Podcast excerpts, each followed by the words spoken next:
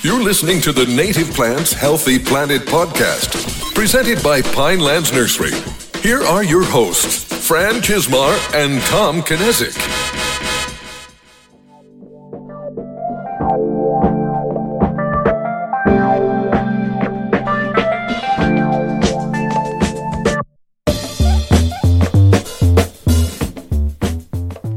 we have been rewarded for complaining. We have. Welcome back to the Native Plants Healthy Planet podcast presented by Pinelands Nursery, and I am Fran Chismar.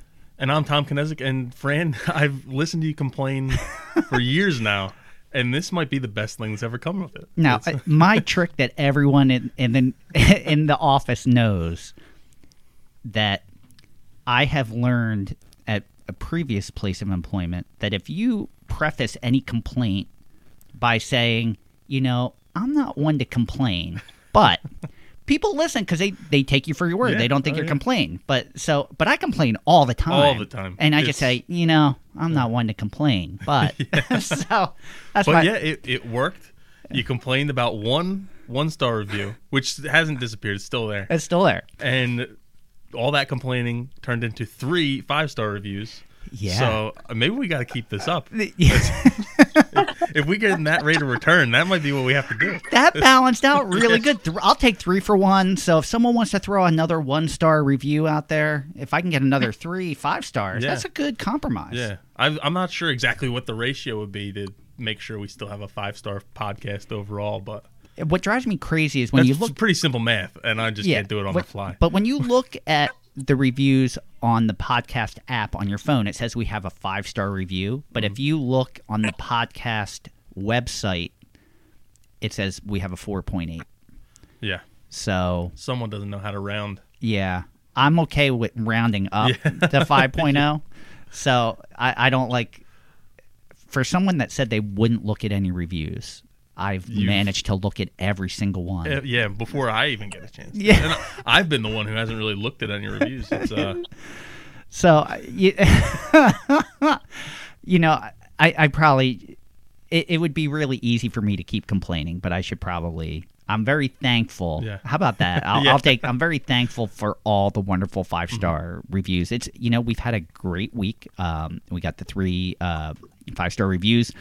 Our listens have really skyrocketed. Wow, this the after the last buzz, the response was phenomenal. And what's nice is that it was just Tom and I. We didn't Yeah. have a guest, so that was very well received, and we're we're very appreciative for that. And the thing that I'm most jealous of is Tom was recognized in public from the podcast. yeah, yeah. Well, I, it wasn't really public. It was in my driveway, but Uh, yeah, but but before the person was in your driveway, they hadn't put two and two together yeah, yet. uh, as far as I know. But um, I have a little side business where I sell Pinelands nursery plants through my other company, Pylons Direct, which is a retail company, um, and it's all online. But we do offer contactless pickup, which just so happens to be in my driveway. So you pull into my driveway, and they're all set up. People can just load up. Um, I was setting up some other orders, and the first customer of the day pulled up, and I said hello and started talking to him. He's like, "I know your voice. You're Tom." I was like, "Yeah, how, how did you know that?" And then he's like, "Oh, I listen to the podcast." So that was pretty rewarding. Um, all the reviews we get are really rewarding. Uh, we work really hard on this, and We it's do. it's nice to get that positive feedback, and it's nice to get some negative feedback as well to know how we can improve. We want to get But, better. um, Y- you know, for those of you that don't know, that think that we just turn on the microphones to start talking, that really isn't the case. Tom and I actually put a lot of work in and research and and just formulating Mm-hmm. Yeah. what we want to talk just, about. just figuring out who's gonna who we want to have on and sometimes you have one episode and you want to balance it out with something so i've referenced our, our original list like 20 or 21 guests mm-hmm. and we've only gotten through like i think this will be nine today Yeah. we're all not even halfway through because we've added so many other And uh, even though in. our guest today, some guests we know, some we don't know. Even though we know our guest today, it's not like I would just wing asking questions. Oh, yeah. Like we have all that prepared. You know, we want to give the best, the best, uh, or have the best conversation that Mm-hmm. we can. So we're we put a lot of work into this. So the fact that you got recognized, I'm really jealous because I haven't been yeah recognized at all. You know, it's so and i will say michael yaris we're gonna send you a free pack of seed packets just for boosting my ego Yeah. that felt really good That was awesome. it's like a little bit of celebrity I It's- like that. yeah. I like that. So we yes, that's great. Now if he if you recognize me, I'll give two packs of seed, two seed packets. so, the uh, you know, back on my personal podcast, my music podcast, back in January, we were talking not New Year resolutions, but something that we would like to have happen.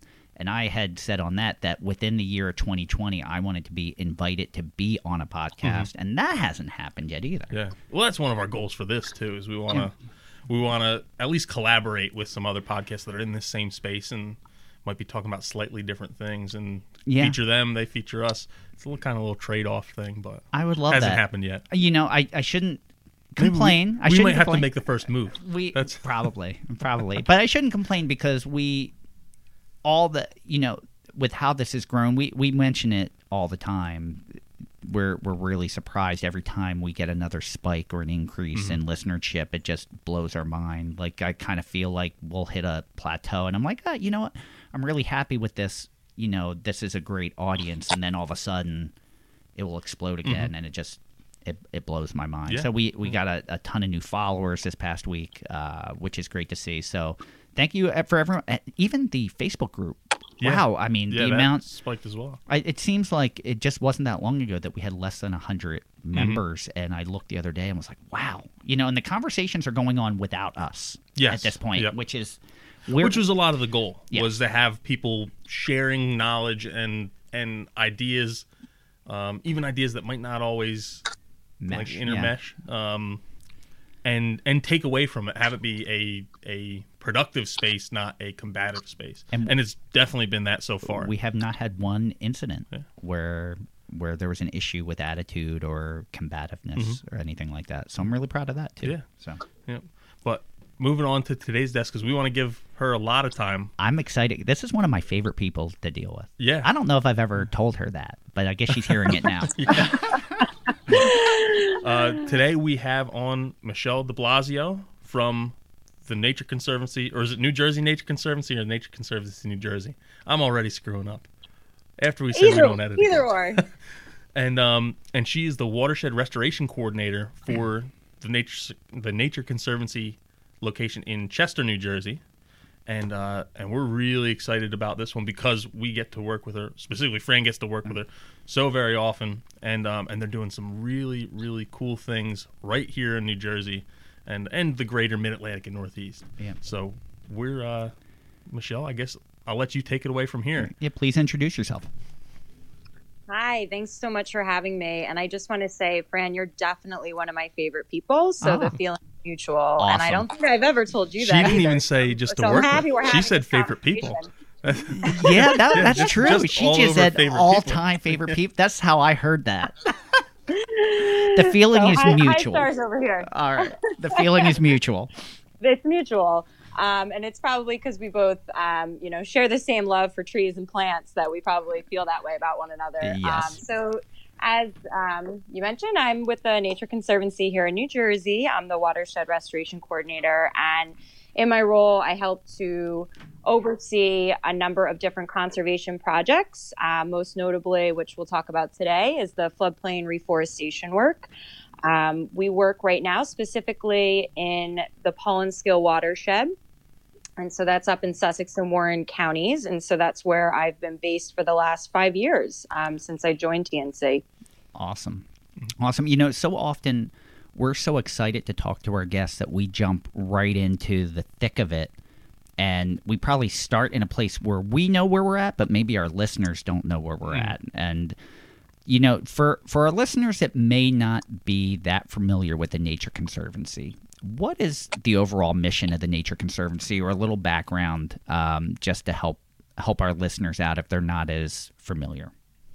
Yeah, so the Nature Conservancy has been around for over 50 years.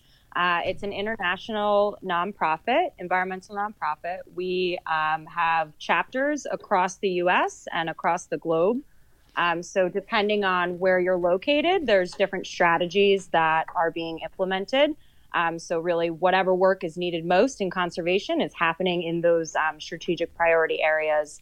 Um, the organization was actually founded um, as a land preservation, land conservation organization back in the 50s. And, you know, since then, and, you know, as the world changes, um, so does our work. And so we've really evolved as an organi- organization over the years, um, and really have been taking on newer and bigger initiatives um, as these you know different environmental issues come up. And so more recently in the last few decades in addition to the land preservation work um, we're doing a lot of different projects um, in terms of you know improving our freshwater resources um, in terms of you know coastal work and coastal resiliency work. Um, we're working in cities.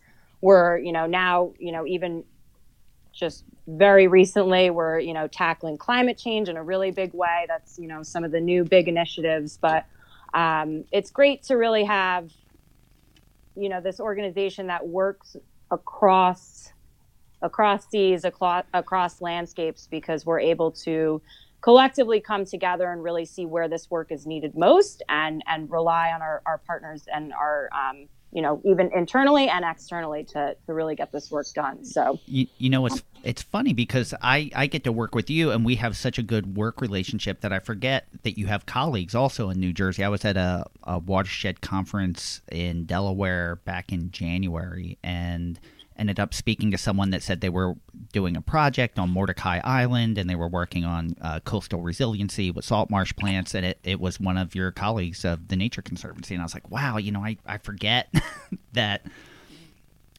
you know, how much work you're doing on a local level. And, and it kind of brings me to my next question, which, you know, when I was younger and I first learned of the Nature Conservancy, probably back in the in the late '80s, I'd say, because um, I had a, a, a boss of mine that urged me to to donate to the Nature Conservancy, and uh, you know I thought of it at that point more on a global level with global initiatives like saving rainforests and things like that, and I didn't realize the local importance of the Nature Conservancy until I started at Pinelands and started to work with you, and I met you and some of your colleagues. So one of my first introductions uh, for that was the Roots for River initiative, which which you mentioned earlier, and I know that is just finishing up this year. We're still we I just took another call today about Roots for Rivers project, so um, I know we're getting close on that. Can can you expand a little bit on that for our listeners and, and talk about that program?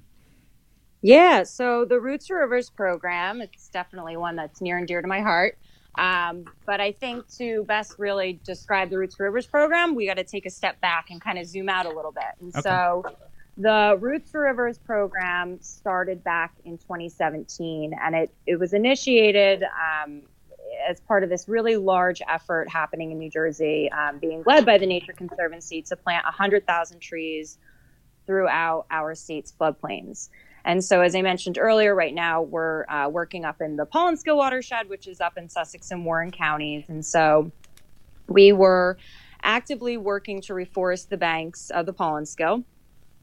Um, we started that initiative in the Paulinskill in 2015. Um, and we, you know, the project started really small. It started in part um, of another initiative to improve water resources in the Delaware River Basin. And the Paulinskill is actually the third largest tributary to the Delaware. And so, you know, the Nature Conservancy and a number of partners were working in this headwater stream to the Delaware to improve water quality by planting uh, native trees and shrubs along eroded or deforested stream banks.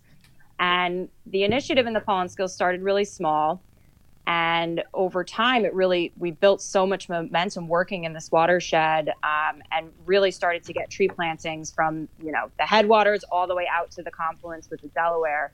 And the nature conservancy kind of at the start of the Paulinskill program launched a bigger statewide initiative um, called the roots to rivers initiative in an effort to plant 100000 trees um, throughout these floodplains. So really, in a sense, it was we were doing all this great work in the Paulinskill.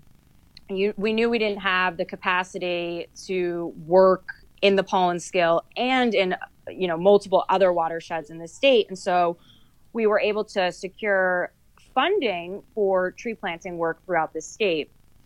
Um, we just didn't have the capacity, so we started um, this Roots for Rivers program, which is a mini grants program, which would allow um, you know, townships, school groups, nonprofits, pretty much anybody um, except a private landowner interested in planting trees to apply for this funding and be, you know, upon, you know, receipt would uh, be awarded um, funding to initiate these projects in their own backyards and their own watersheds. And so we had a ton of lessons learned to share from work in the Collins Guild.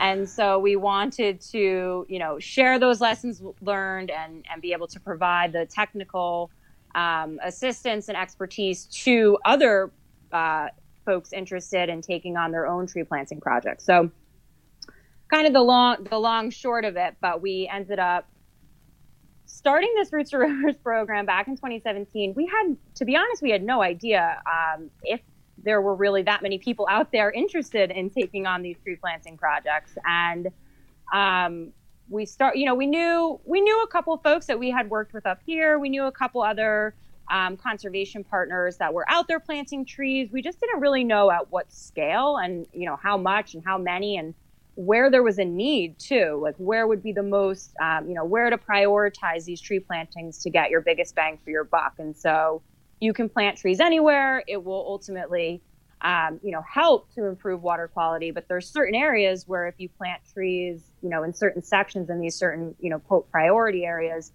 you can achieve um, higher returns in terms of, you know, improving those water resources. And so we worked over the last few years here to really identify where those priority areas are for restoration, and then identify key groups and stakeholders that would be able to take on these grant projects. And you know we launched again we launched it in 2017 and over the last few years we we really grew this program into way more than we initially thought it would be.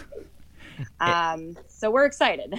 You know it's and and the the organizations that were issued the grants we're excited. So here at Pinelands, we deal with each grantee. Is that that you say? Yeah. So uh, about purchasing the plants, and you know it ranges from knowledgeable to no knowledge of trees, but everyone just is excited to mm-hmm. to play their part in this. Um, and I can imagine it's challenging. Like you mentioned, it kind of started in Warren County, and for our listeners that aren't familiar with New Jersey, Warren County is a lot different than if you were to go an hour and a half south in New Jersey along the Delaware. So Warren County is definitely mm-hmm. more Piedmont. Uh, beautiful land. I was just up there last weekend at a winery. Yeah. yeah. so um, you know, and it, it, changes. So you're dealing mm-hmm. with different challenges just for different areas, but um, it to yeah, me I, it seemed extremely successful on our end, just from who we talked to. Yeah, and so that's an interesting point. So New Jersey is, you know, it's so diverse, and we're, you know, we have our farmlands and our forests and our urban areas. We just have so many different landscapes, and so to, to design this mini grants program um, was definitely challenging because it's not really a one size fits all. In terms of implementation, it is, um, yeah. but even just right down to your species selections and and different landowners and different property types, um, it was it was interesting and just working with so many different partners in these different landscapes it was um, it was just really interesting to see. Even some of these i mean we had projects in bergen county we had projects in cumberland county. We we really were able to span across the entire state mm-hmm. um, and really get projects all over um, and in many many different watersheds. At the you know, as you mentioned, this the grant's coming to an end. Um, obviously, we've extended it because of COVID. It was supposed to end uh, this spring, but at you know at the end of this year, we'll have about 89 different projects that went in the ground as a mm-hmm. result of this wow. pro- as a result of this program, and we'll we'll hit that. You know, we'll be close to well, it'll be well over a hundred thousand. Final numbers wow. will, you know. Wow! I was just going to ask that. Yeah. I was going to yeah. ask how many grants and and did did you end up meeting the goal? And because that's a short amount of time. Yeah. Like that really is not. You know, there's you, you know you could think of a lot of initiatives nationwide. Like I, you know, you could think of New York City uh, when Mayor Bloomberg did the the million trees in mm-hmm. ten years. Uh, which was 900,000 restoration and 100,000 street trees over 10 years to oh. do that. So it was spaced out very nicely. And I know um, the New York Restoration Project matched that, or you think I know the Chesapeake Bay Foundation right now, Yeah, the have that. Pennsylvania watershed is 10 million Mhm. trees in 10 years. That they're they're a little more aggressive, um, but to to accomplish your goal and more in that amount of time with mainly volunteers. Uh, Yeah. Because it was landowners planting themselves and doing volunteer plantings. That's am- 89 projects. That's that's amazing. Yeah, and so we have, so again, we you know we had this Paulins Kill watershed wide reforestation program happening at the same time as the Roots to Rivers program. So those two programs combined allowed us to meet and achieve that 100,000 tree goal. Um, and so the Nature Conservancy with other partners um, were able to plant. I think we're at about 58,000 trees in just the Paulinskill watershed alone. Wow. And then the Roots to Rivers program allowed us to, you know, open up new areas um, and get others involved. So there- there's hundreds and hundreds of people helped to plant these trees. Um, you know, the Nature Conservancy helped to kind of kickstart, we like to Yeah. say, but by no means. I mean, everybody was really out there, and we still, um, the so the AmeriCorps New Jersey Watershed Ambassador Program those watershed ambassadors were really, really key to the success of the Roots Rivers program. I mean, they were out connecting with new landowners and connect and finding the project sites and helping to put in the orders. And um, they're still out there this fall trying to connect uh, with the folks that weren't able to get their plantings done in the spring. So, I just spoke to one today, actually. oh, good. we are still we're trying to help because um, again i mean the program was supposed to end so the goal was set in 2015 to plant 100000 trees throughout new jersey's floodplains by 2020 and so we were all geared up ready to you know hit that finish line and and then you know the pandemic kind of put a halt to that so mm-hmm. now we're trying to still see those projects happen we've you know figured out new new and efficient means of getting this work done in light of COVID. So, you know, we're, we're able to get out there safely. But I think things have just been a little, even the nurseries. I mean, I've heard from a lot of people they're not, you know, everybody's kind of low on stock, which you'd think maybe wouldn't be the case initially. But yeah, I mean, we're glad to hear, we're glad to hear that. But Well, I, uh, so I- yeah. I think part of that was when COVID hit. It's during the nursery industry's major Mhm. period Yep. of of producing plant material. You produce plant material in the spring, so it can root by the end of the year, and and people had to make a really tough decision Yeah. at that point. Do we have the money to pot? Yeah. Yeah, pot you don't know what. Like we made a lot of tough decisions because we didn't know. Well, how long is this going to last? How we sell, or most of our sales come in the spring, at least Yeah. over fifty percent. So how's this going to affect that?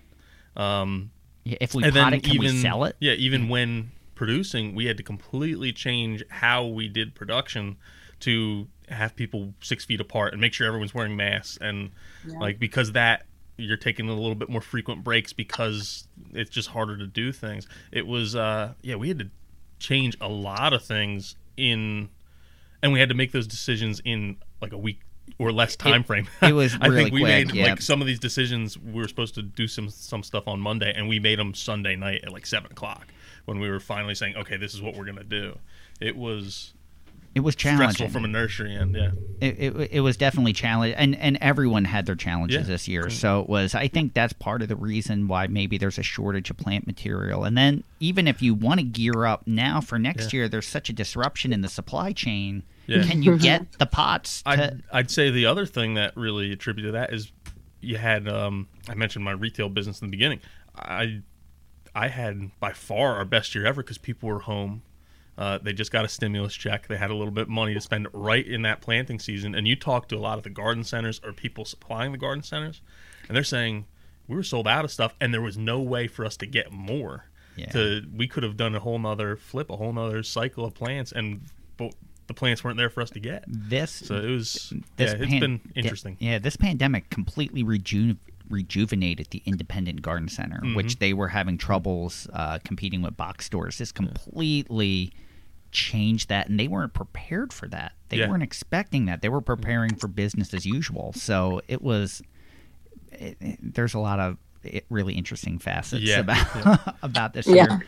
With with the AmeriCorps uh, watershed ambassadors, how many you know, I, I, I speak with a lot of them, but I know nothing about that program. So I don't know Yeah. anything about them, to be honest.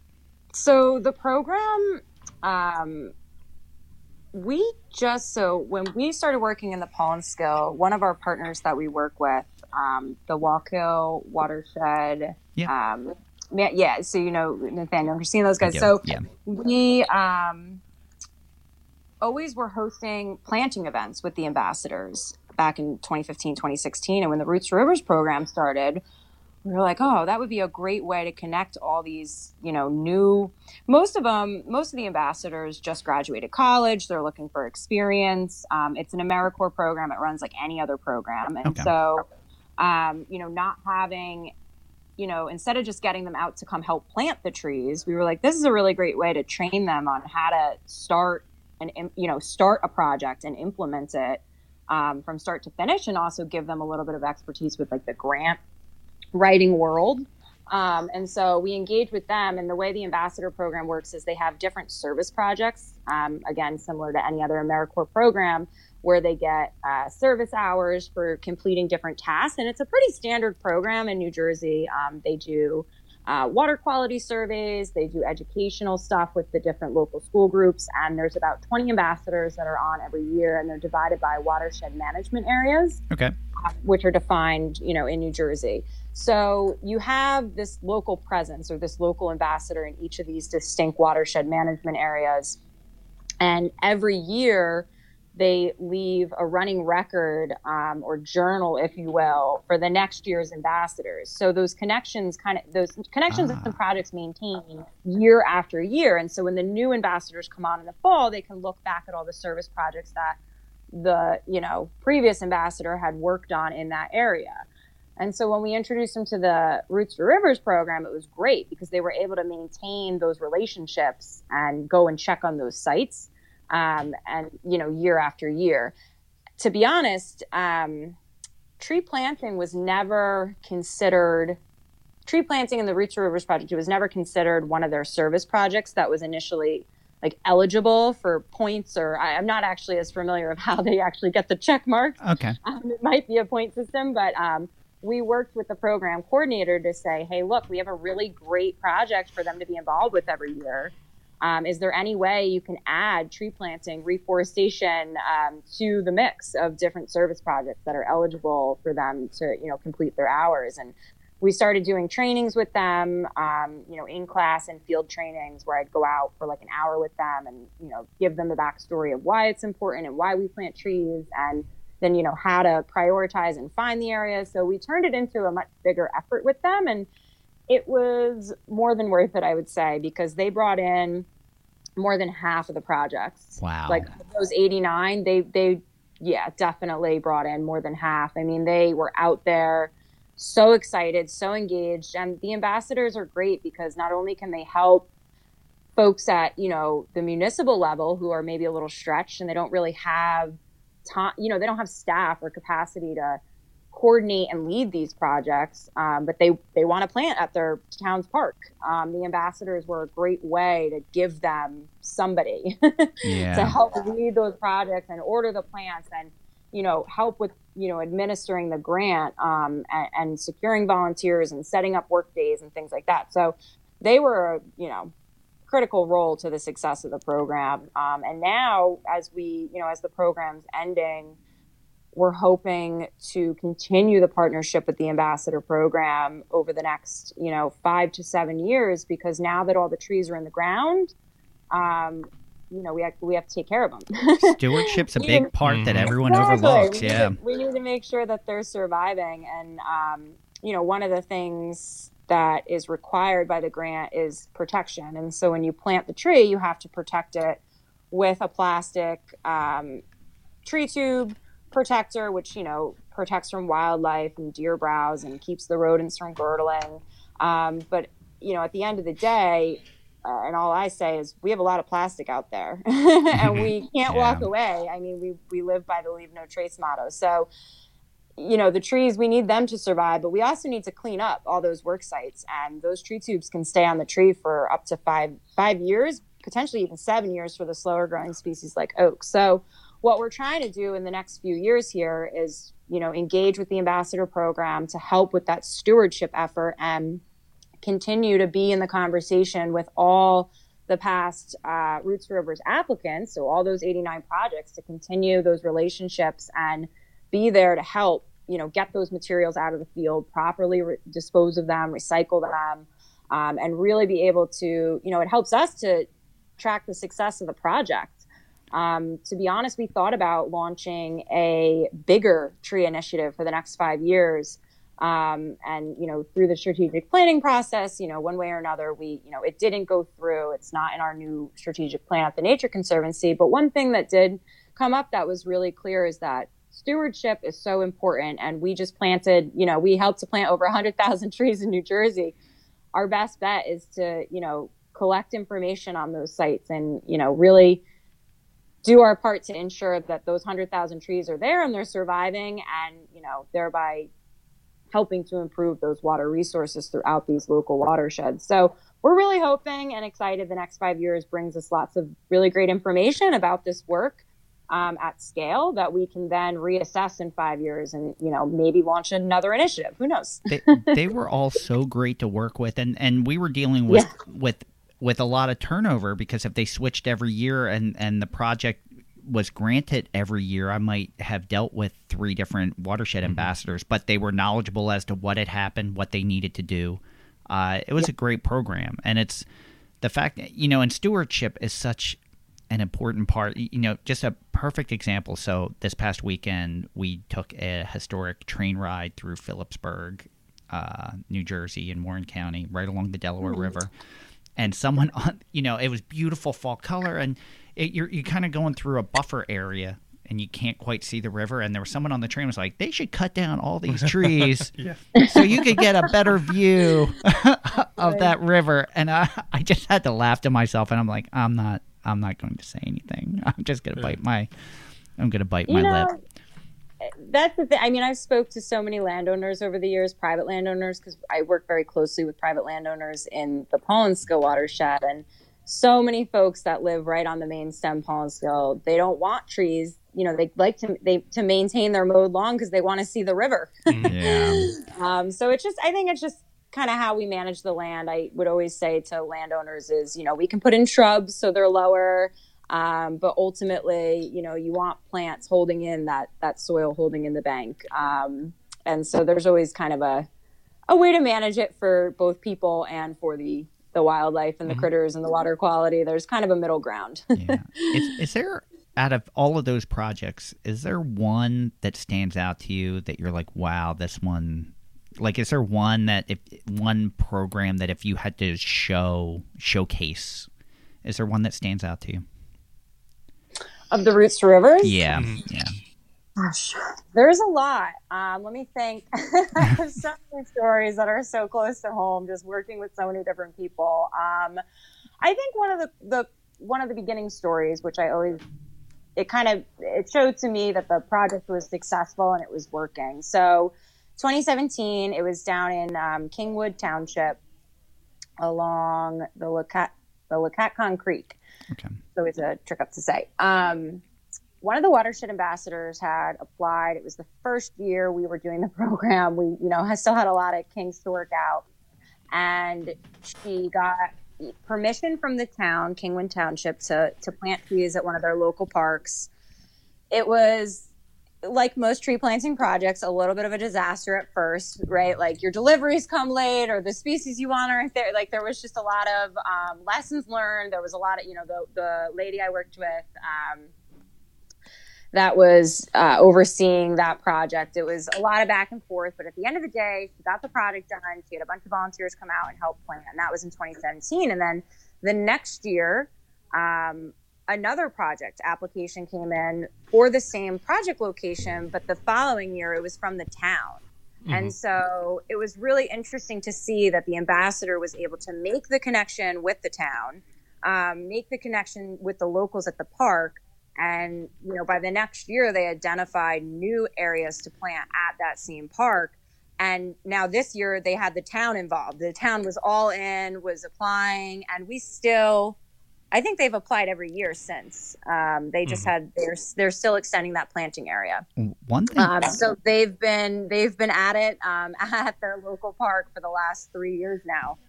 Um, so it's cool to see something starting really small, like most things do, um, just like this program, and then turning into something you know bigger and better at the end. one thing that you may not even be aware of is that Kingwood Township has become a steady customer over and beyond the Roots for River program. So Hey, they, yeah, so it's it's nice to see how that initiative changed the way municipality thinks about their open space, um, which is uh, so great to to see, and we, we completely encourage that. But yeah, it's it it goes well above that. I, I love that you picked that one as an example. Yeah, that's pretty interesting. Um, there's, you know, and I, I think it's really, this program was really great for a lot of those open space areas. It was a really, the grant itself is probably some of the easiest funding you can get your hands on in terms of the application and the process. We made it very straightforward, very simple for people with limited capacities to be able to, you know, quickly apply and take advantage of the funding. And I know we had a lot of, um, other projects that were happening on the Blue Acres buyout lots that the state Yeah. um, buys out. So it was a really good, you know, we were seeing these trees go in again across, you know, in coastal communities, down the shore, in the, you know, Bergen County, urban areas, farmlands. It was really, it was good to see it spread out. Now, one of the things we and we we touched upon some of the keys, and and one definitely being uh, stewardship, but you had mentioned earlier as well, just involvement. So a lot of these would not have happened without volunteer support, or even you know the AmeriCorps uh, watershed ambassadors. What are some of the keys for you of getting people involved to become a part of these projects? So we always, you know, connect with locals in this area, but also um, we try to bring in as many people to these projects because, you know, at the end of the day, the overarching goal is improving our water resources. And so even if you don't live in this watershed, this water drains to the next watershed, right? So we always try to really get as many people involved. Um, one, we physically need the help. we cannot Yeah. plant all these trees um, by ourselves, but it's just some of the most rewarding work that you can get involved with. And our volunteers, we have returning volunteers that come out every single year. It's um, just one of these projects that not only do you get to see results instantly at the end of the day, um, but you know that it's making that bigger impact, that greater impact for future generations. I mean, to protect your water resources in the Paulins Kill, and then for you know, therefore the Delaware, and it, it just it always becomes this bigger, bigger picture. Um, and I think that really helps to get volunteers involved and then keep them coming back. Yeah, and, and it's interesting you brought up that you see all that progress you made at the end of the day. You can get that satisfaction, uh, especially with trees. You get that satisfaction for like decades to come. Um, Like I, I planted some white pines up at our. Uh, uh, we have a nursery in New York.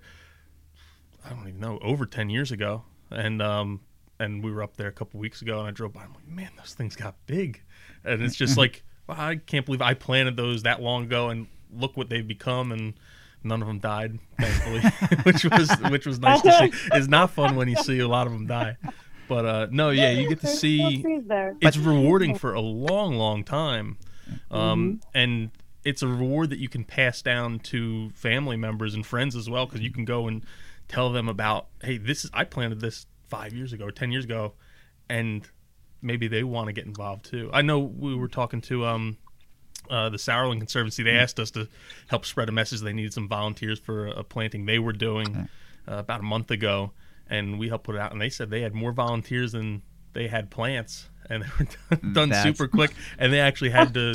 They got more plants and open it up so they could get all the volunteers who wanted to help. Yeah. Uh, something to plant. But so. what's important was, and and this is my next key, is that you planted the right thing in the right Yes, place, yeah. and that's why you got good success. And and a lot of uh, for what happens with a lot of these restoration projects is identifying the right the right Mm-hmm. thing. So it, it comes down to education. How important is education to the Nature Conservancy with with your projects and your message? Very important. I mean, we, you know, obviously there is, we learned that lesson pretty hard at the very beginning. Like if you don't plant the right stuff and if you don't, you know, there is, there is a right way to do this work. Um, and, you know, it's everybody's time, it's everybody's resources. We want to be as most efficient and effective as possible. And we need to teach that to our volunteers, to the people that come out, to our donors, to our part, you know, we, that message needs to be spread. And that is something that, really allows us to be successful is through educating people about the importance of the work, but also the specific project implementation, the importance of, you know, how to do it right. We lost a lot of trees in the first few years Yeah. yeah. from just not, um, you know, but they, they were growing pains. They were lessons learned. Um, and you know, different sites have very specific characteristics. Sometimes you know certain species just don't do well. Sometimes you just didn't protect it right. right? So I think the education is a is a huge factor in all of this, um, especially for all the school groups we have coming out. You know, just being able to make the connection to the bigger picture, but also making a direct you know a more personal connection i think helps to educate and helps to leave that message you know embedded in them so And- um and you it- know like I'm sorry. Tom was no, like Tom was just saying before, we actually have our volunteers name trees and identify them or tag them in their own special way somehow so they can come back every year and check on their tree. We try to really, really get them in. Were, there, were there any like really? Get them in and get them back. Were there like any that. like great names Yeah. that people chose? Like anything uh unique? What's that? Were there any like really unique names that people chose, or was it pretty standard? Nothing that it would This just tree's be. name it is Bob.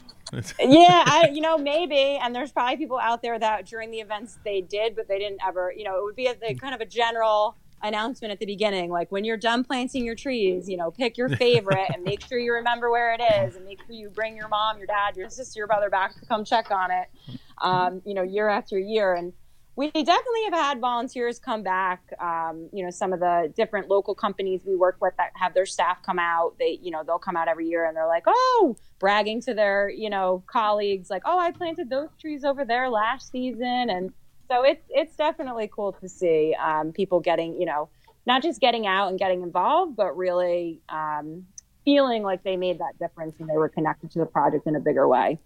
You had mentioned losing a lot of trees early on and i think one thing that maybe the, the average person doesn't realize a lot of this really regardless of how much science or research you have it's still a lot of trial and error. Most of these restorations build in a, a percentage of loss right off the bat and there's just certain things out of your control and one of the examples i like to use if you've ever seen the movie um, jurassic park where um, Jeff Goldblum is explaining the chaos theory about the drop of water going down his hand, and you think if you drop it in the same place and have the same conditions, it's going to go in the same direction every time.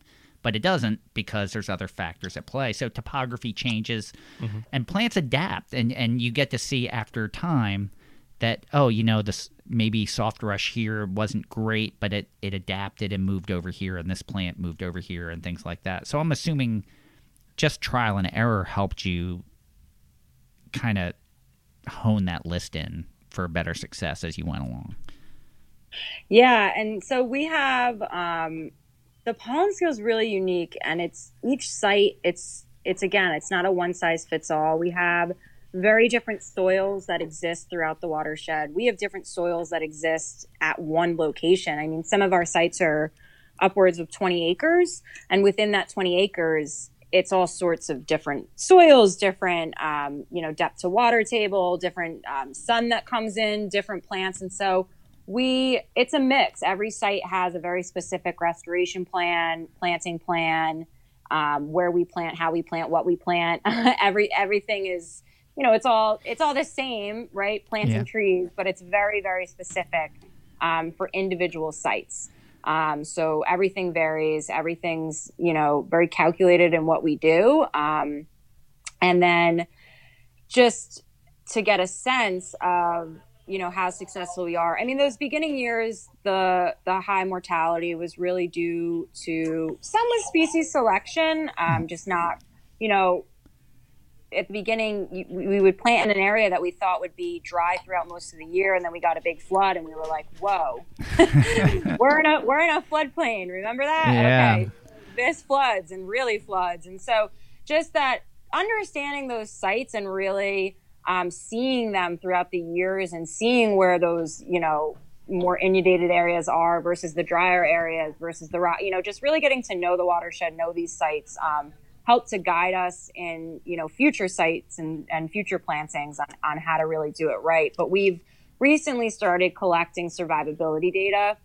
Okay. And so we aim to achieve an 85% survival rate across all the sites. Wow. And so, just to give you a sense, we have um, so we have some very specific, uh, more rigorous data collection that we do at um, some of our really larger sites where we collect a ton of information. You know, DBH, height, soil type, sunlight, and all all that good stuff. But then we have a very general survivability survey that we're um, actually now having volunteers help out with because it's a great way to you know collect some science and better understand these sites and get involved without you know having planting per se to do where you just go out and we're tallying all the trees we see and we're um, collecting information on you know are they dead? Are they alive? Are they vigorous? Are they not vigorous? And we're putting all that data together to give us this overall percent across the Paulins Kills so Okay.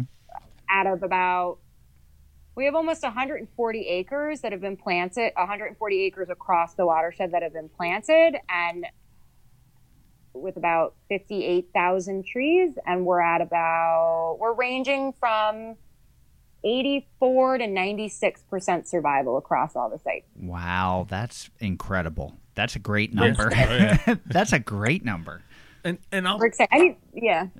I was going to say, I'll just point out for our listeners at home, that's one of the biggest differences between uh, restoration projects and your at home gardening is with restoration projects, it's really on a population level. It's you're factoring in everything and knowing that there's going to be stuff that's probably not in the perfect conditions for that plant or even survivable conditions for that plant just by the nature of how that site changes really day to day. Um, it could just be that you have a drought and it, that plant needed a little bit more water than it was getting in that spot just from when you planted it, and the rest of the year it would have been fine. And, and it's not like someone's watering it. It's it's not like Nope. there's a, a water source or Yeah. even a Yeah, means no to water really- yeah. ten thousand plants. You no know, one's coming to save that plant. It's about the population Yeah. Surviving, not necessarily every single one.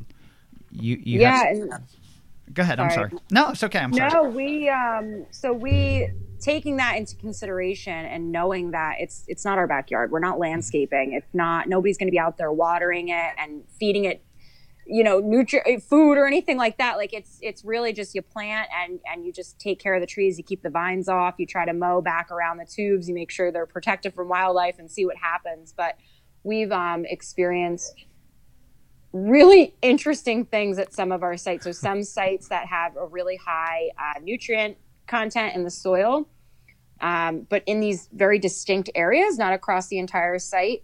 Um, we were seeing that the trees were growing so fast that the roots actually weren't developing as Wow. fast as the top of the tree. And so we were experiencing these really big tip ups and we couldn't figure out what it was.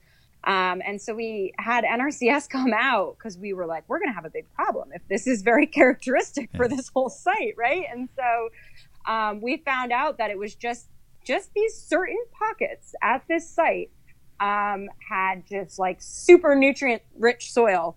Um, and these trees were just growing like nuts and didn't, you know, the roots didn't have time to catch up with the top of the tree. And so they were tipping up. And we, you know, the, these little things that you just don't, um, you don't think Yeah. of or you can't You don't plan think for. You, You you know, can't. we we find that happen at the nur- on an on a nursery level in growing seasons that are wetter than normal because the roots don't have to stretch to find water. Um, so they're they're not developing the way they should because they they're not getting the stress, but the tops are growing well far Yeah. beyond their their root system. So it's it's challenging. It's almost you think on one hand, oh, this is great. We're getting all this rain. We don't have to water anything in.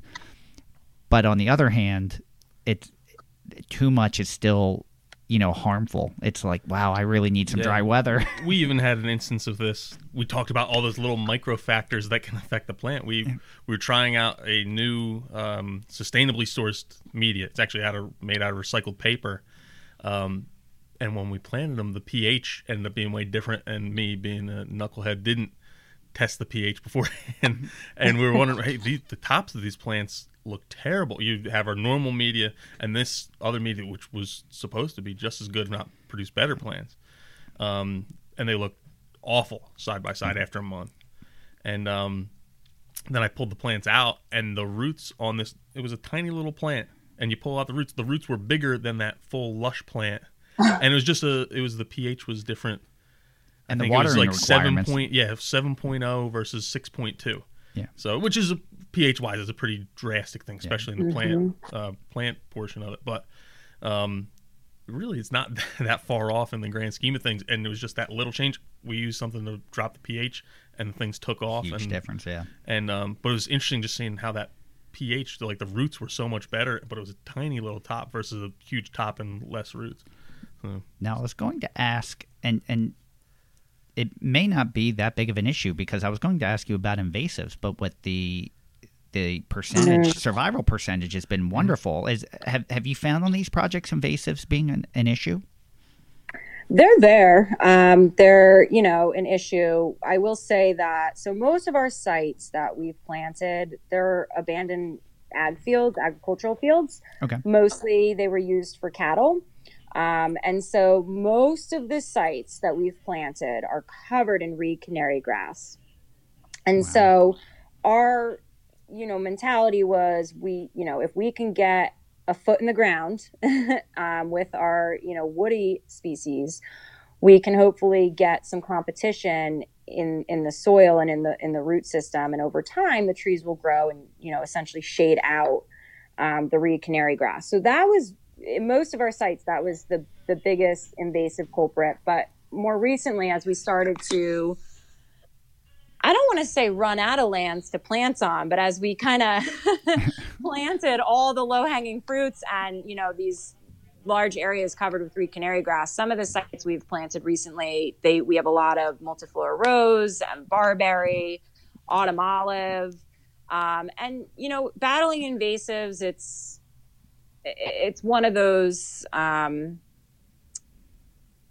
it's one of those things. So, Yeah. in a sense, okay, if you think if they're covering the stream bank, in a sense, they are holding in and maintaining the soil. Yeah. Like they're destroying the diversity factor on all levels. Like you don't have any natives, they're a monoculture. Yeah. But in terms of water quality, we've really had to identify and, you know, some of these sites, like what's the time, what's the worth it's going to take to yank these out of the stream bank and plant natives. Like, is, you know, we look at the overall site and the composition. And if there's still some natives coming in, sometimes we'll just leave it be um, and we won't actively remove invasives.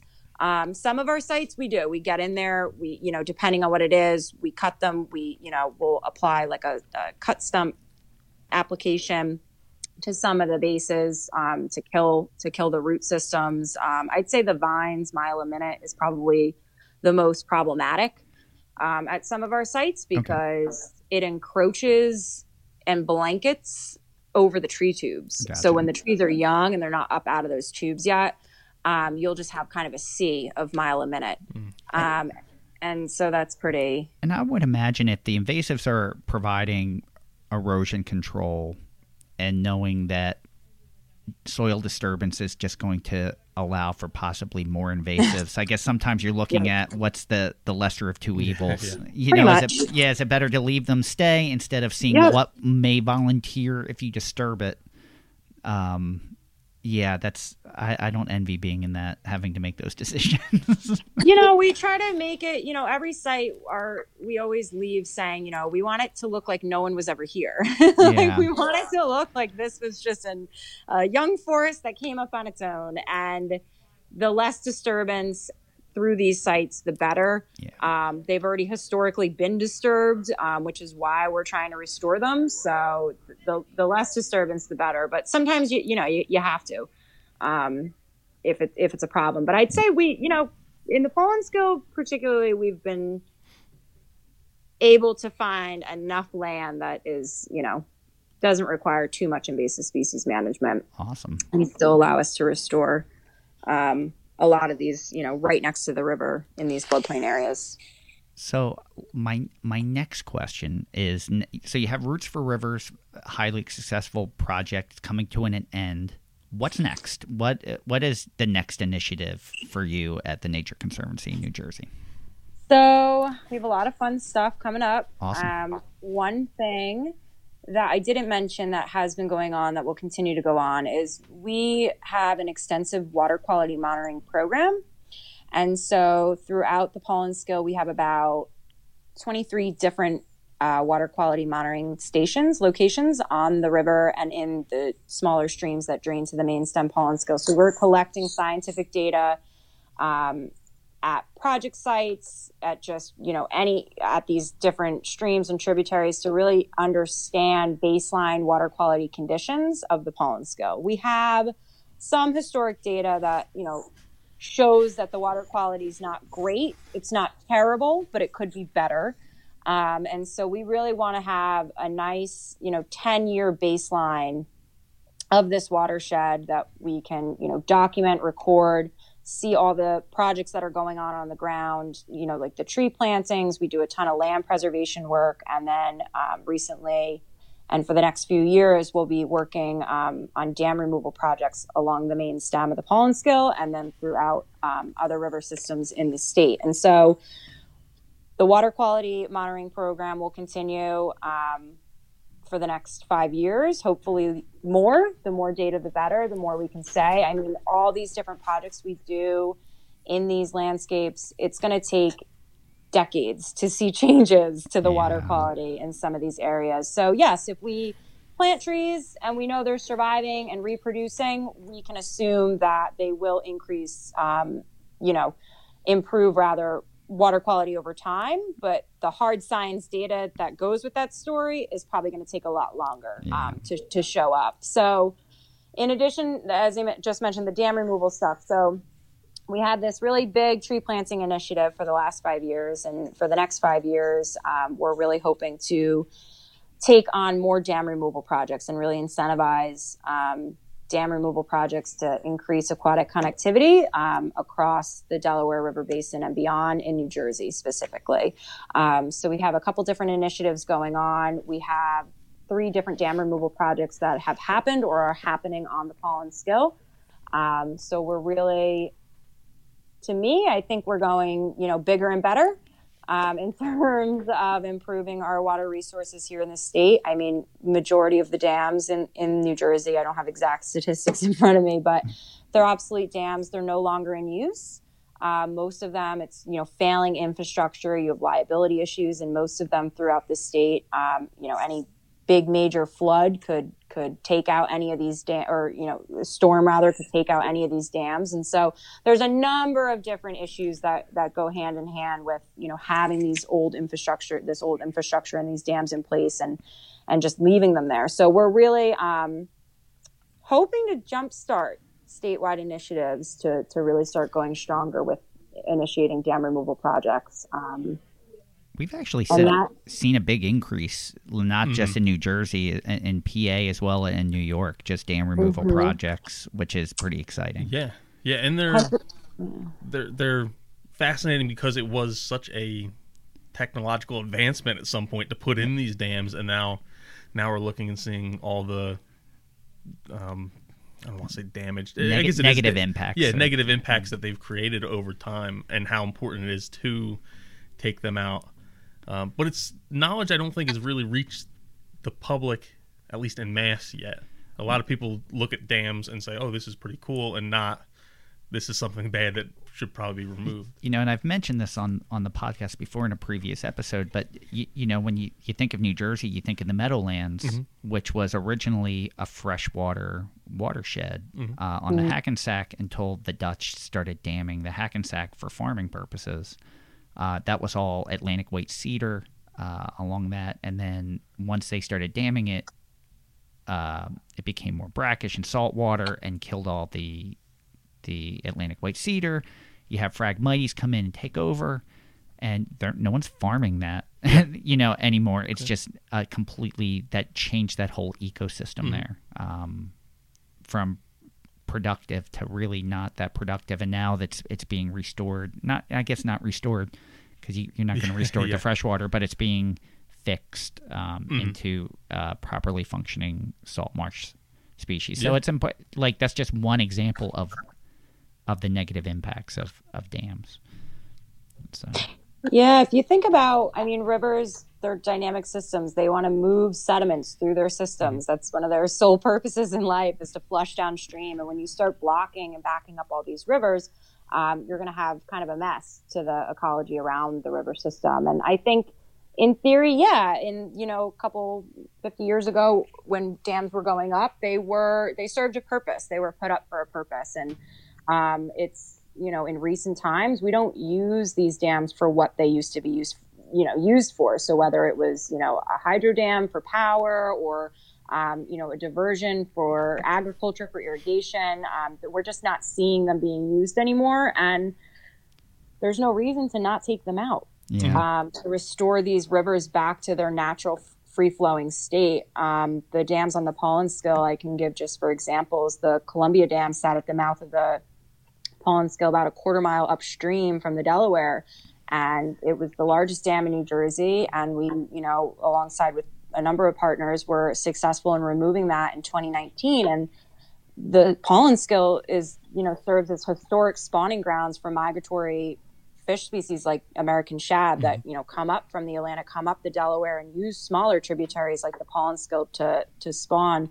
Um, and they were cut off from those spawning grounds for over a hundred years since the dam was put in place. Wow. And the very next spring, after the dam was removed, we spotted shad um, ten miles upstream, almost right at the mouth um, or right at the um, next dam that sits upstream at the Wow. Paulinskill. So even after 100 years, these fish still remember. They still know where to go. They're still go. You know, they used to be at the base of the dam. You know, at the Columbia Dam, and now they're at the base of the next upstream dam. And so, um, when you start bringing back these native populations, you know, overall, just improving, you know, the integrity of the entire river system. You're, you're bringing something back to life. Um, it, you know, in, in the in the big picture, a hundred years isn't that long yeah. um, for for some of these systems. So um, we're really excited. I, I think we're you know I'm I'm hoping to see it become more of a norm in New Jersey, like you see in Pennsylvania. Um, for these dam removals, I think it's a it's a great initiative. They're they're big, complex projects, but not all of them. So it should be interesting. Um, I think we have our work cut out for us. That is for sure. I love those success Yeah. stories. And and I was gonna Yeah. ask as you started that story if that was the I couldn't remember the name of the dam, but um, where the American shad started coming back up the year after, and there you go. you finished it. There you go. But yeah, it's uh it's pretty it's a unique challenge, and it involves one of my favorite professions. I was going to ask you, what's your favorite profession? My favorite profession is the fluvial geomorphologist. I love that There you go. Ooh. name for a job, and and it's really it's a pretty cool job. You're playing with rivers, Yeah. and you're you need to be smart with math and and really be a good engineer to figure out Mm-hmm. we need to the natural flow. yeah we need if we want to prevent erosion then we want um, the thalweg. You know what the thalweg is, friend? I don't. It's basically me. where the I guess it's the fastest. Um, the water's moving the fastest in the stream. Okay.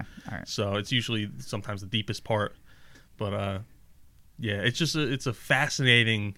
It's if uh, if I had to go back and change my career path, I think I You- would have been a you would have fluvial done that? geomorphologist. Yeah, So, Michelle, are there are there chapters um, nationally or, or close locally that that are killing it that that you've seen like a project uh, that you're not involved in directly, but the Nature Conservancy has done that you're like, wow, this is groundbreaking or this is incredible work. Like I don't know, do do you talk about other chapters and other projects that are going on, and, and see how you can adapt them maybe here or learn something from those?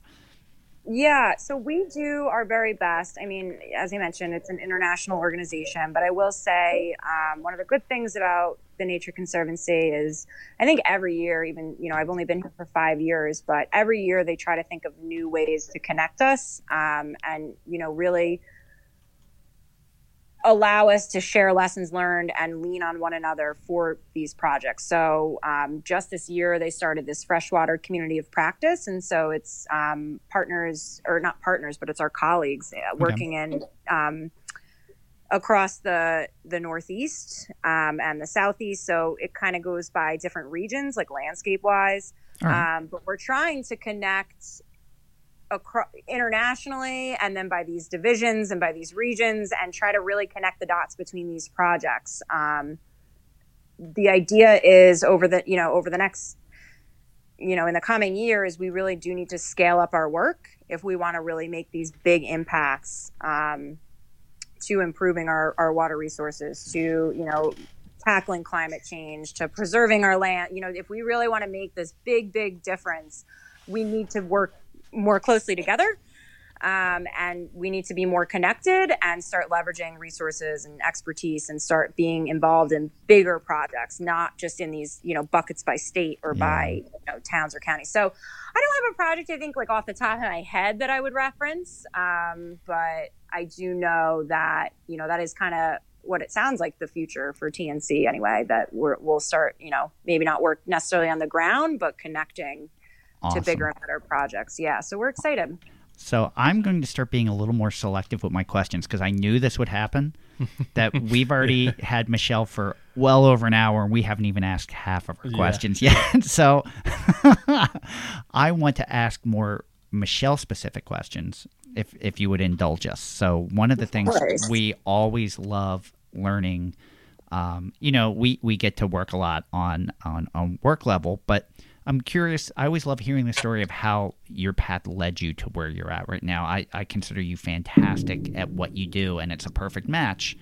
And I'm curious how how you ended up at the Nature Conservancy, uh, or how you decided that you wanted to do this for a living. Yeah, it's you know the famous question: What do you want to be when you grow up? Yeah. I, I think we're always asking ourselves that question. I, I Um, just asked myself what two minutes ago. I I was one. I may this may be like I, like the end of the generation. I always thought I was going to be a baseball player. I really did. Like for the longest time, I thought I'm playing. You know, if if you would have asked me like like 15 year old Fran, what are you going to do? Oh, I'm going to be a pro baseball player. and now you're telling us how you played tennis in, in high school. I can't So- believe I never shared that with anyone. I never shared that with anyone. Yeah, I, I, I'm going to toot my own horn. I, I was uh, three three varsity letters: baseball, soccer, and, and tennis in high Very school. Very cool. There you go. Who knew? Who knew? And I think, you know, I will admit, I was never one of those like, this is exactly what I want to be when I grow up, and this is what I want to do. And I, my path kind of, you know, it, it kind of just came to be over the years. I mean, I knew I wanted to get involved um, with conservation, with, you know, something towards making a difference, being better, doing better in this world. Um, I, grew up in Sussex County. I grew Okay. up in the woods. I grew up around farms. I, I was always, you know, out in nature. And when I started going to college, um, I realized, huh, I could make a career out of this. That's that's pretty cool. Um, Was that was that your original major when you entered college, or did you switch? I actually went to a community college, Okay. um, Sussex County Community College. I was liberal arts, like I think most probably are. Yeah. when you start and you have no idea because you're 18 and you don't really know what the heck you want to do. Um, and while I was there, um, I took, you know, just the basic stuff you had to take, and I worked closely with. Um, like a counselor advisor, like a career advisor, and through conversations, you know, she would say, like, what do you love doing? And I'm like, I love being outside. I love hiking. I love the water. I love that. And she's like, well, then go, you know, pursue that as a degree in that and a career in that. And um, when I started really getting into it, um, I found myself leaning towards going to um, upstate New York to study.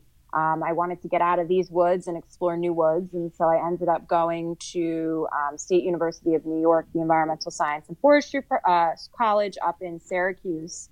Um, the field programs um, were led in the Adirondacks, so I had really good exposure to like the deep woods, and I knew I loved forestry.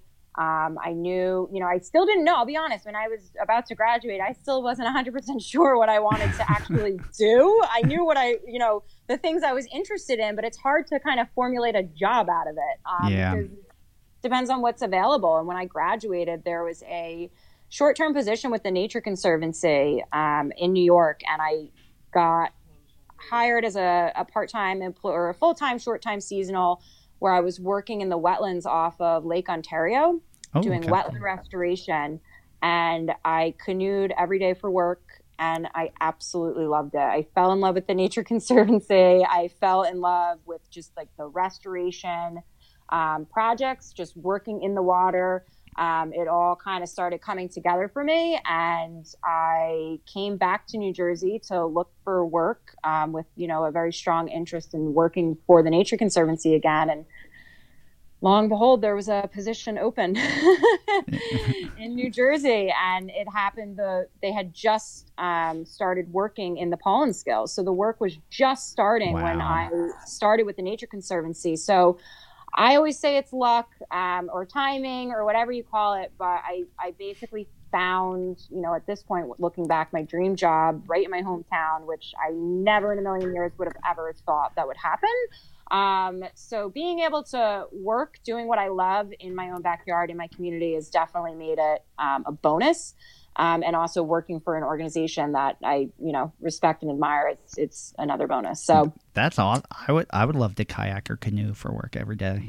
Oh we do gosh. have a we, pond. yeah, we have our pond, and we need to clean out those filters at least Yeah. once a week. I don't want to do that. but I like you know it's it's it's I love learning that though. Like not everyone realized that like Kelly Gill went to college to be an artist and Yeah. and switched later on. Tom, you're we, we even talked in the Pinelands episode. You Yeah, I- originally this wasn't your career path no, what I you was, thought it was uh, going to be. Yeah, I was going to be. Oh, first it was gonna. I was going to basically go into um, agricultural credit was my plan, and then it was like one class. In like one instance in a class, we had a guest speaker, and he said, "Oh yeah, we don't hire anyone from your school," which was completely untrue. There was a Yeah. whole bunch of people who got hired the year before me, a whole bunch of people who got hired the year after, and then uh, yeah, then that set me off. Oh, if I can't do that, being a teacher sounds pretty cool. So I was going to be an agricultural educator, and um, then just kind of turned out that I was like, I'm really sitting on something that could be great. My parents have developed this awesome business. It's something I love. I'm passionate about, and uh, whatever I'd want to do, this would be a great launching pad. It was going to get me a lot closer to getting where I want to Yeah. be than. Especially being a teacher, I'm so glad I didn't take that path now. And I am too. You're good yeah. at this. Like this is a natural fit for you. I think you're bringing a whole different aspect to this nursery than Mm-hmm. it's seen in the past. So, and I was going to be a baseball player. All right, you want to you want to hear the story how that changed? Sure, All yeah. right.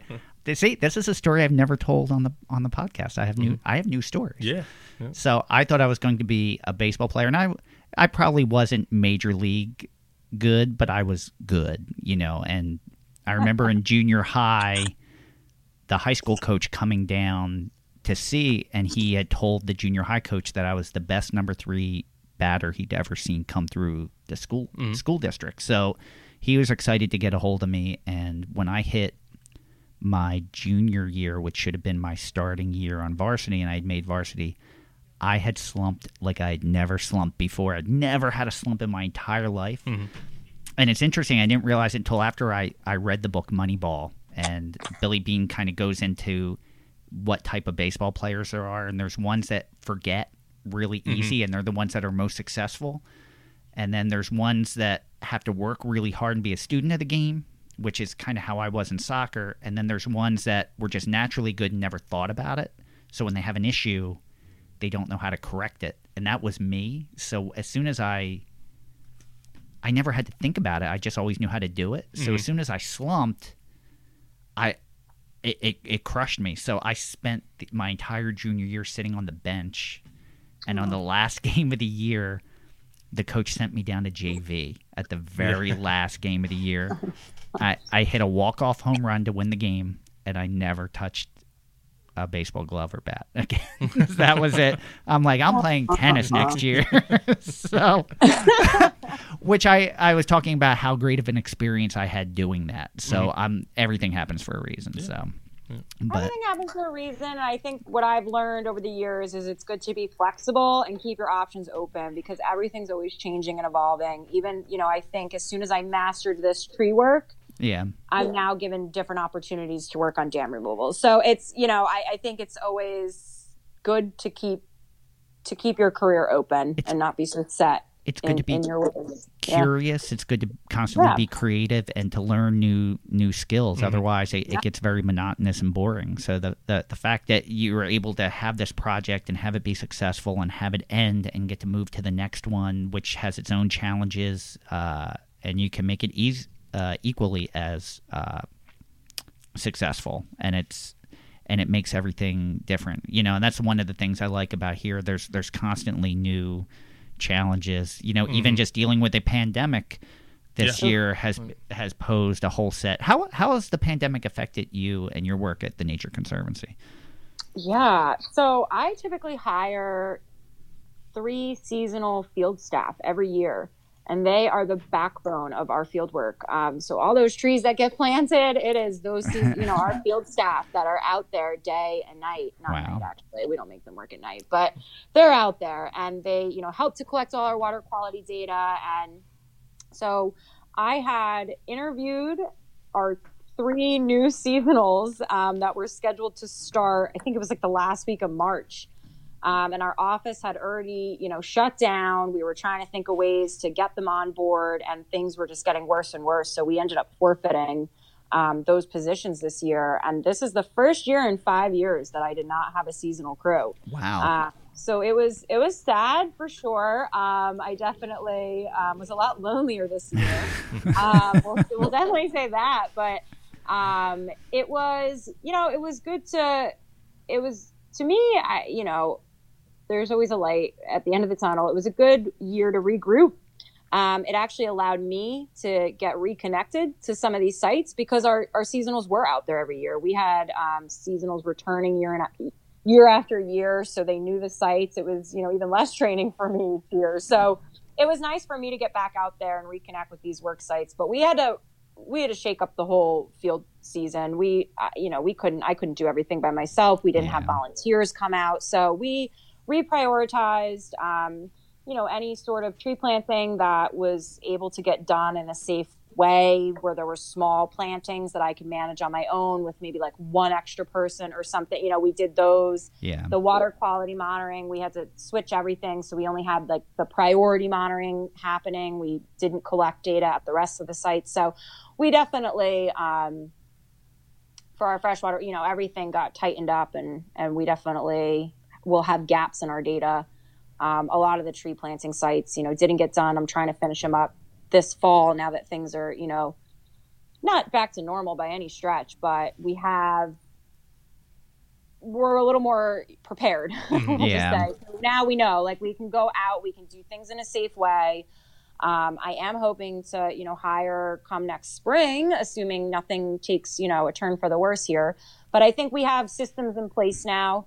Um, our office has been closed um, on a soft close, so only folks that you know essential business that Yeah. need to go in are going in. Everybody's working from home, so it's you know it's been different. Um, I, I'm I'm very jealous of your office. By the way, when I came up to visit you the last time, and I got to see the because it's in a it's in a, a is it a park that it's located Yeah. in? yeah, it's Morris County um, Park. It's one of their parks, um, and so we rent the Chester office. We rent the building um, for our office. Um, but I will say, this you know whole work from home has really a- lot of a few folks already worked from home. Yeah. um, we have a very flexible work arrangement. I think at TNC, um, I was working you know half from home, half in the office, so it wasn't too big of a change Okay. for me. But um, I think we're really starting. You know, with thinking about opening up next year, I know we're thinking about, you know, who likes working from home? Who needs to go to the office? Like maybe we don't all need to be in the office to do our job. Like, It's true. Um, it's true. you know, so it, it gave us a good opportunity to really re-examine how we how we work and how we operate. I mean, I for one was traveling all over New Jersey just for meetings alone. So just not having to travel all over the place um, for meetings anymore, that's just a huge time saver right there. Um, so I, you know, it's it's different, but we'll we'll learn from this year and and hopefully as things begin to ease. Um, or at least get a little bit better. We're seeing that just with trade shows. There's there's obviously no trade industry trade shows uh, this upcoming winter for us, and there's one that it will be the first time in I think 31 years that I haven't attended. I'm actually a little relieved. Yeah, Yeah. I'm actually a little relieved that I don't. It's uh, the the the uh, Mid Atlantic Nursery Trade Show in Baltimore, which is probably the biggest industry trade show on the the East Coast, I would say. So Wow. it'll be weird not going, but in the same respect, it's kind of nice to get a break. Yep. So- it was a nice regrouping year, is what I keep saying. yes, definitely, definitely.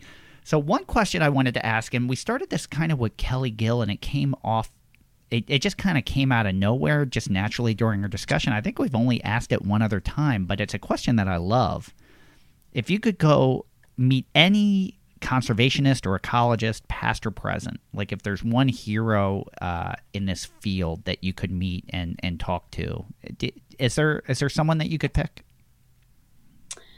Yeah, I thought about that. I, I don't, I'll be honest, I don't have like a one person that's, oh my gosh, if I met this person, I would die. But I, Yeah. I do think um, what interests and excites me most is like just the history Yeah. um, of, of our landscape and how it's changed. And so to just be, you know, tagging along with someone like John Muir on his, uh, you know, escapades through the West when it was back in the 1800s and, you know, nothing was really settled yet, I think that would be most exciting to see for me um, or to be involved in those just like early conversations of like how to protect this land and what we need to do to preserve it um, as, you know, industry was on the rise and, and all that stuff. So like like it thi- is an interesting. just think about like if you could be the sidekick of like John Audubon, like as he traveled and and and drawing and Yeah. or Lewis and Clark, like like yeah, oh, well, like wild. yeah yeah that would be phenomenal. All right, I Just think to see it. Yeah. I think we have to get close to start wrapping it up. We have two last questions for you. Okay. Uh, most importantly, how can our listeners get involved uh, and help? What is the best way for them to to contribute? Yeah, I think for now the best way to get involved and contribute is to, you know, reach out to me at the Nature Conservancy. We have, like I mentioned, we have over 100,000 trees that just got planted. We still have a ton of work to do in terms of cleaning up all of our work sites and pulling tubes and stakes out of the field that, you know, were used for protection. So over the next few years, um, either collect, helping to collect survivability data to track project success or helping to clean up some of these work sites um, would be greatly appreciated and definitely needed. Um, so Awesome. definitely, yeah, How feel can free to reach out. how can they reach out and get in contact with you? Um, email, phone, I'm pretty available and flexible. So All right, throw out your email address. yeah, you can reach me at Michelle, M I C H E L L E period DiBlasio, D I B L A S I O at tnc dot org. Awesome. And then our our main question, which we always end with, and then a final The most thought. important question. the most important question of the whole podcast is what is your favorite native plant? Yeah. So my favorite native plant it would have to. It's always a. It's a hard. It's a really hard question for me. Just by the way, I can um, imagine. because I have a lot. Because I have a lot, but for the purpose of just you know picking one to rise to the top, I would have to say um, a sugar maple. I mm-hmm. had one in my backyard as a kid that I used to climb daily, and it was probably my favorite thing to do growing up was climbing that tree. you, you know, it's one thing that for us, you know, especially with mm-hmm. climate change, sugar maples really aren't that visible near us um, anymore. That's not part of our mm. landscape, and and I kind of have forgotten about. It. I grew up in PA, where like in Bucks County, there's still a lot where, of where was that, friend? I'm not. Sa- I don't need to say that. but in in in Bucks County, there's definitely a larger population of of sugar maples there. At least when I was a kid. So it wasn't until this past weekend when I was on the train ride in in Phillipsburg, you know, seeing all the sugar maples hitting their fall color. You know, I forgot how much I missed them. like how much they, they they really are. That's that's a fantastic choice. So. And This- who doesn't like maple syrup? I know. I was looking at all those trees, going, "Man, this. Yeah. I wonder how much we could get if we tap these." that that did cross my mind. I did think about that. Um, all right, so we always end with a final thought. This is when we open the floor. You can you can use this time however you want to use it. If you want to uh, recap, or if you just want to.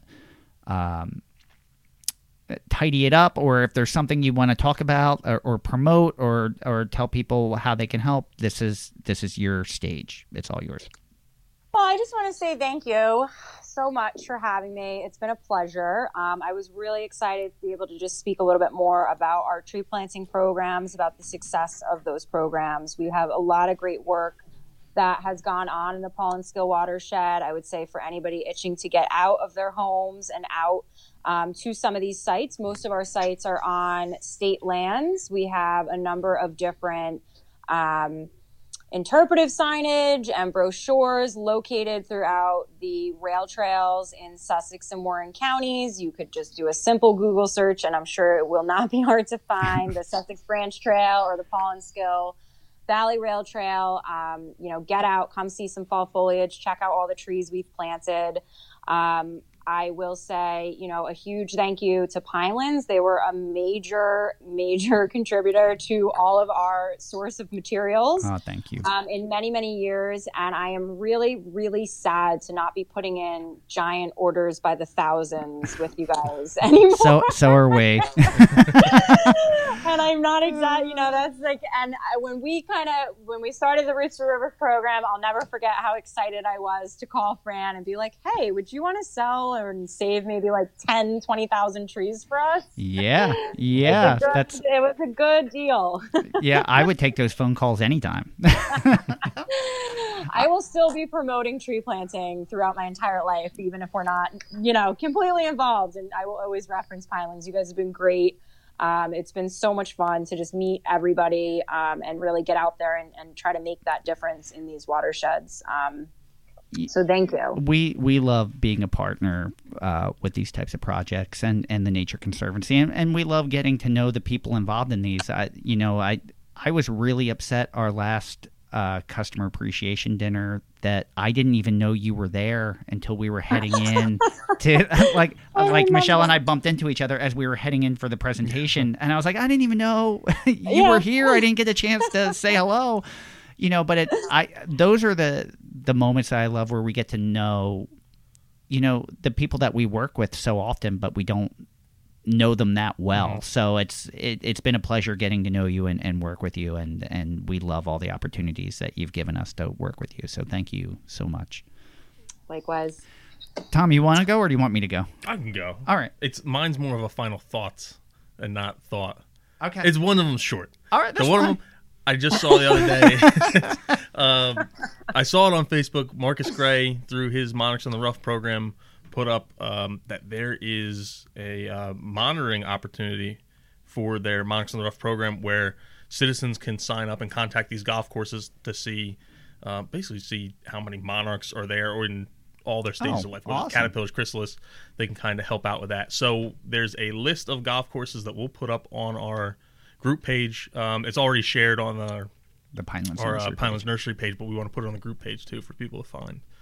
Um, the other one is when we are talking about uh, basically the the survival rates of these Yeah. trees. I started thinking about how how how many like trees we're actually saving in a way by collecting this wild seed, and because a lot of that time the seed would just fall.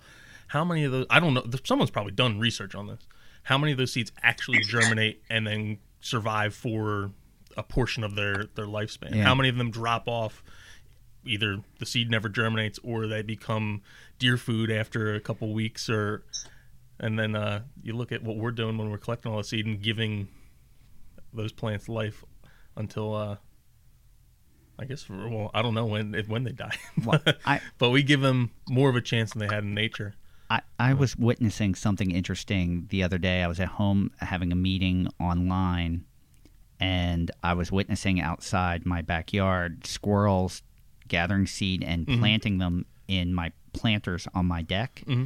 And then a half an hour later, chipmunks came and took all the seed and ate it all. that was that was Yeah. planted. So Yeah. I'm like, that seed that just won't. You know, it's it's doing its its job. It's providing Mm-hmm. nutrients for wildlife. It's it, which is what you want. But you start to wonder how much of this seed is viable. How much you know? We Yeah. learn like Yeah. smooth cordgrass, an average germination percentage. I Like want in to 20, 25 percent. yeah, twenty to twenty five percent. That's it. So it's you know so many of these things are fighting with just the germination percent, low germination Mm-hmm. percentage to begin with. That um, you know, it's easily these things could be in a lot more Yeah. trouble if if we weren't doing what we're doing. Yeah, and I don't want to sound like we're doing something valiant by doing this because we are taking Yeah. away things that are food or contributing to the environment in another way. or even Um, naturally, maybe maybe naturally they shouldn't be thriving. Yeah. Maybe we're keeping them. Yeah, but yeah, know? it's just kind of passing along. Like, how many of these plants actually would have come up had we not come and collected the seed and then kind of babied them into actually germinating and growing? yeah.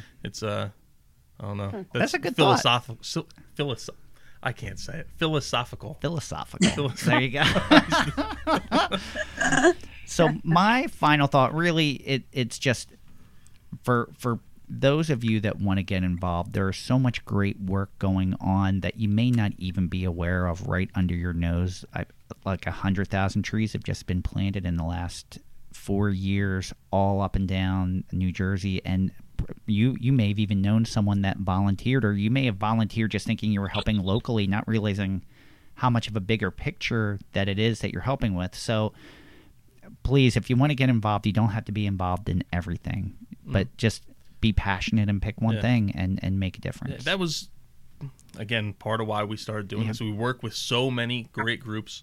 Uh, just the two I mentioned right now, Monarchs in the Rough, uh, the Nature Conservancy, uh, mentioned the Sourlands Conservancy. So many great groups we work with that you can really go in whatever you're passionate about. There's a group for it that you can do something with, and um, a lot of these groups revolve around native plants in some way. I have a million dollar idea. You want me to share it, or do you want to talk about it off Go the air? Go ahead. We, we should come up with an app kind of like Tinder, right? But it's connecting people with volunteer organizations to hmm. volunteer. So you can swipe like Nature Conservancy, I'll swipe left. You know, this you know, swipe and you can connect for you know, and if you connect with these organizations, they'll let you know when there's volunteer opportunities Yeah. for you to Good idea. participate in. Yeah. and it could pretty- just be all these great organizations. We gotta Yeah, but May- how do we make money off of that? Oh, I'm just- Oh, I'm we just you, we around. could sell. Yeah. You can get We'll sell ad premium space, yeah. memberships and ad Yeah. space. Yeah, we Yeah. can. We could totally. Maybe we might have to cut this out and and keep this for might ourselves. for. But I I think maybe that would be a great Yeah, great money mate. If Yeah. if you have any app making experience, we should do that. I I have no app making. I have experience. none either. Maybe a Michelle, listener does. Michelle, yeah. do you have no? Uh, Sorry. all right. so, not, so maybe not the three of us together. We might not be the best team on this. we have to get one more person, someone with app Yeah. experience. We'll we'll make it four people, Yeah. and we'll we'll split it. What do you think? I feel like the idea. I like that. I like that. Yeah. And then then we could. and it would save a lot of email back and forth oh, and Oh, random yeah. phone calls. It would kind of put it all in one place. I, like It, I. I think it would be one where if you just connect it with an organization, you would be on that email list. They would get your Yeah. email, and then you would be let know anytime there's. You know, you you select the mile, you know, Yeah. the mile radius that you want to connect in. It could be a Yeah. whole. I wonder how like the feeler messages would be going back and forth. I would and then what to. about the breakup messages? Oh, man, that Oh. wouldn't be good. Yeah, uh, I would love to write some of the profiles though. I, I would. That would. I'm gonna start. Yeah. I'm gonna start writing some. Maybe I'll share one on a future episode of the Buzz. Yeah, that's a good So, idea. I think that's a good idea. so, Michelle, we would love to have you back at some point. Our goal is at some point this winter, we're going to start a series for the podcast where it's roundtable discussions, where it will be one topic with uh, a group of our peers. Uh, you know, we had talked about having people on, just four or five people to discuss monarchs or. It could be dam removal. It could be a few things. Mm-hmm. So if, if you're interested, we'll we'd love to talk to you in the future about uh, Yeah. becoming part of that as we move That's forward. fun. We keep talking about it, but we haven't gotten there yeah, yet. I yeah. think probably we December. wanted. Yeah, we wanted to wait till the end of the year. We have so many organizations to feature, and we just keep adding that list. and now it's we're hard to. And, and then we've added the buzz in too, Mhm, so it's yeah. just it keeps it keeps growing. Yep. So That's great. Sounds fun. awesome, Cool. awesome, sounds great. So with that, we're about wrapped up. Um, thank you again for joining us today. We hope you enjoyed listening about the Nature Conservancy. Make sure you follow them at www. www.nature.org um, on Facebook. Now, Michelle, you can add to this here because some of these are the national Yeah, we have the organization national ones, but yeah. then there's also the New Jersey ones. So I, I'd Yeah. actually already put it. There's uh, at NJ Conservancy for the New Jersey Nature, Nature Conservancy. I forgot what you told me was the the national. oh, Nature I don't remember.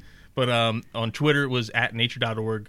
Instagram was at the Nature Conservancy, and then YouTube is at Nature Conservancy. Oh, Facebook was the Nature Conservancy. Okay, Yeah. easy enough. What were some of the? Do you know the the um, New Jersey chapter ones, Michelle? The New Jersey. ugh, this is this is full disclosure. I'm not on social media. Ah good for you. Good for you. I, I've I've been trying to really cut back. I've I've been making a very concerted effort to to do less and less and less. Never got into it. So I believe it's Nature, NJ Nature or Nature New Jersey on Instagram. Um, but if you if you go to the Nature Conservancy and then the New Jersey page, if you just search New Jersey, it'll all the different Gotcha. links to all the different avenues will be there, and then it it has our, our current work. So it's the the bigger organization, but then you can search for New Jersey and it'll bring you to like a New Jersey specific page on the website, and then you can follow the links to different um, Facebook, Twitter, Instagram, all that good stuff. Awesome. Awesome. So I would love to give a big thank you and shout out to Stephen Marr for contributing our theme music, Funky Road. Uh, Would you? Do you think as we continue with this, yeah. as we go into next year, and now that we have lots of listeners, Yeah. do you think we'd ever open up to having like a seasonal theme song? Oh, you know what? Here's what I'd be willing to to to, to discuss. I would be willing to maybe change the intro theme music for different segments of the podcast. So I would love to keep Funky Road for this because Mm-hmm. I think it's synonymous. You hear it, you know what Yeah, you're yeah. gonna get. But maybe for the buzz, Yeah. or That's not a bad idea. I I guess I don't know what we're gonna call the roundtable one. It might just be the roundtable. Uh, Mhm. It could be the roundtable. I don't know, but um, maybe for those we can solicit for our listeners to contribute Yeah. theme music. All right. So, what do you think? Good idea. I think that's a good idea. All right. Yeah. It was fun. It was fun finding theme It, music. it, it was. and now we didn't. I want to do it again. That's what I'm getting at. All right, I we want us to find more theme. All right. so well- much fun. I'm going to do it again. yes. All right. So we're we're Tom and I are, are, are going to record another episode of the Buzz soon. So we Mm-hmm. will will maybe we'll we'll have a plan by the time we broadcast. So Yeah. Yeah. we're that. Um, let me see. Uh, I forgot where I was at. I totally sidetracked. You can follow us on Twitter at Pineland Nursery, Facebook at Pinelands Nursery NJ, Instagram at Pinelands Nursery, and YouTube at Pinelands Nursery. Don't forget, we do have a question and answer line. We did get calls this week, and we will answer. And they were all legitimate calls. They were all no prank phone calls. and I will say this: I'm we're rewarding good behavior because when we posted in the Facebook group that if we were giving away seed packets for the first five people that called into the line, mm. and a lot of people had great questions, but they listed them in the post, and that doesn't count. Mm-hmm. So if you want the seed packets, you have to call the question and comment line to participate. We'll answer those questions. The other questions, I'm not gonna, I'm not gonna answer. So uh, maybe I will. but you can call us on that line at 215 346 6189. I'll say that one more time 215 346 6189. And you can ask a question or leave a comment. If we pick your question or comment, we will play it on the air and answer it on a future podcast, um, an episode of The Buzz, more than likely. And let's not forget the Native Plants Healthy Planet Facebook group. You guys have been wonderful. Uh, welcome to all the new members. Keep it going. Yeah, you can listen to Native Plants Healthy Planet uh, directly on www.nativeplantshealthyplanet.com. You can also check us out on Apple Podcasts. Three more five star reviews after this episode. Yes. Make, let's make it five more. Let's do five-star five. reviews. All and right, some, five. let's write something too. Yeah, Let us we, know. we love the Yeah. stars, but I, I like the comments even Yeah, more. Yeah. Um, you can do do do. Already read that. You can also listen to us on Podbean, Spotify, Stitcher, or wherever you consume your podcast. I don't know where you can't listen to us. You know, you can even ask Alexa. The funny thing is though, the the four that you mentioned are the top four. Like Apple Podcasts is fifty percent of our Mm-hmm. Listens, which is amazing. Spotify's like ten percent, and then I think uh, Podbean and Stitcher make up another five percent each. Like that's like seventy percent of our listens just Mm-hmm. yes, we know where you're listening. Yes, we know. So yeah, you can even ask Alexa. We don't know if you're asking Alexa, but I'm hoping you would. About That's- seventeen people have asked Alexa. friend. so thank you again, everyone. I'm Tom. And I am Fran. Thanks again, everyone. Michelle, thank you so much. Uh, uh, it was great talking to you today. Thank you for for being a part of this. Um, Likewise, have me. uh, anytime. And we will see everyone again next time. Until then, keep it native.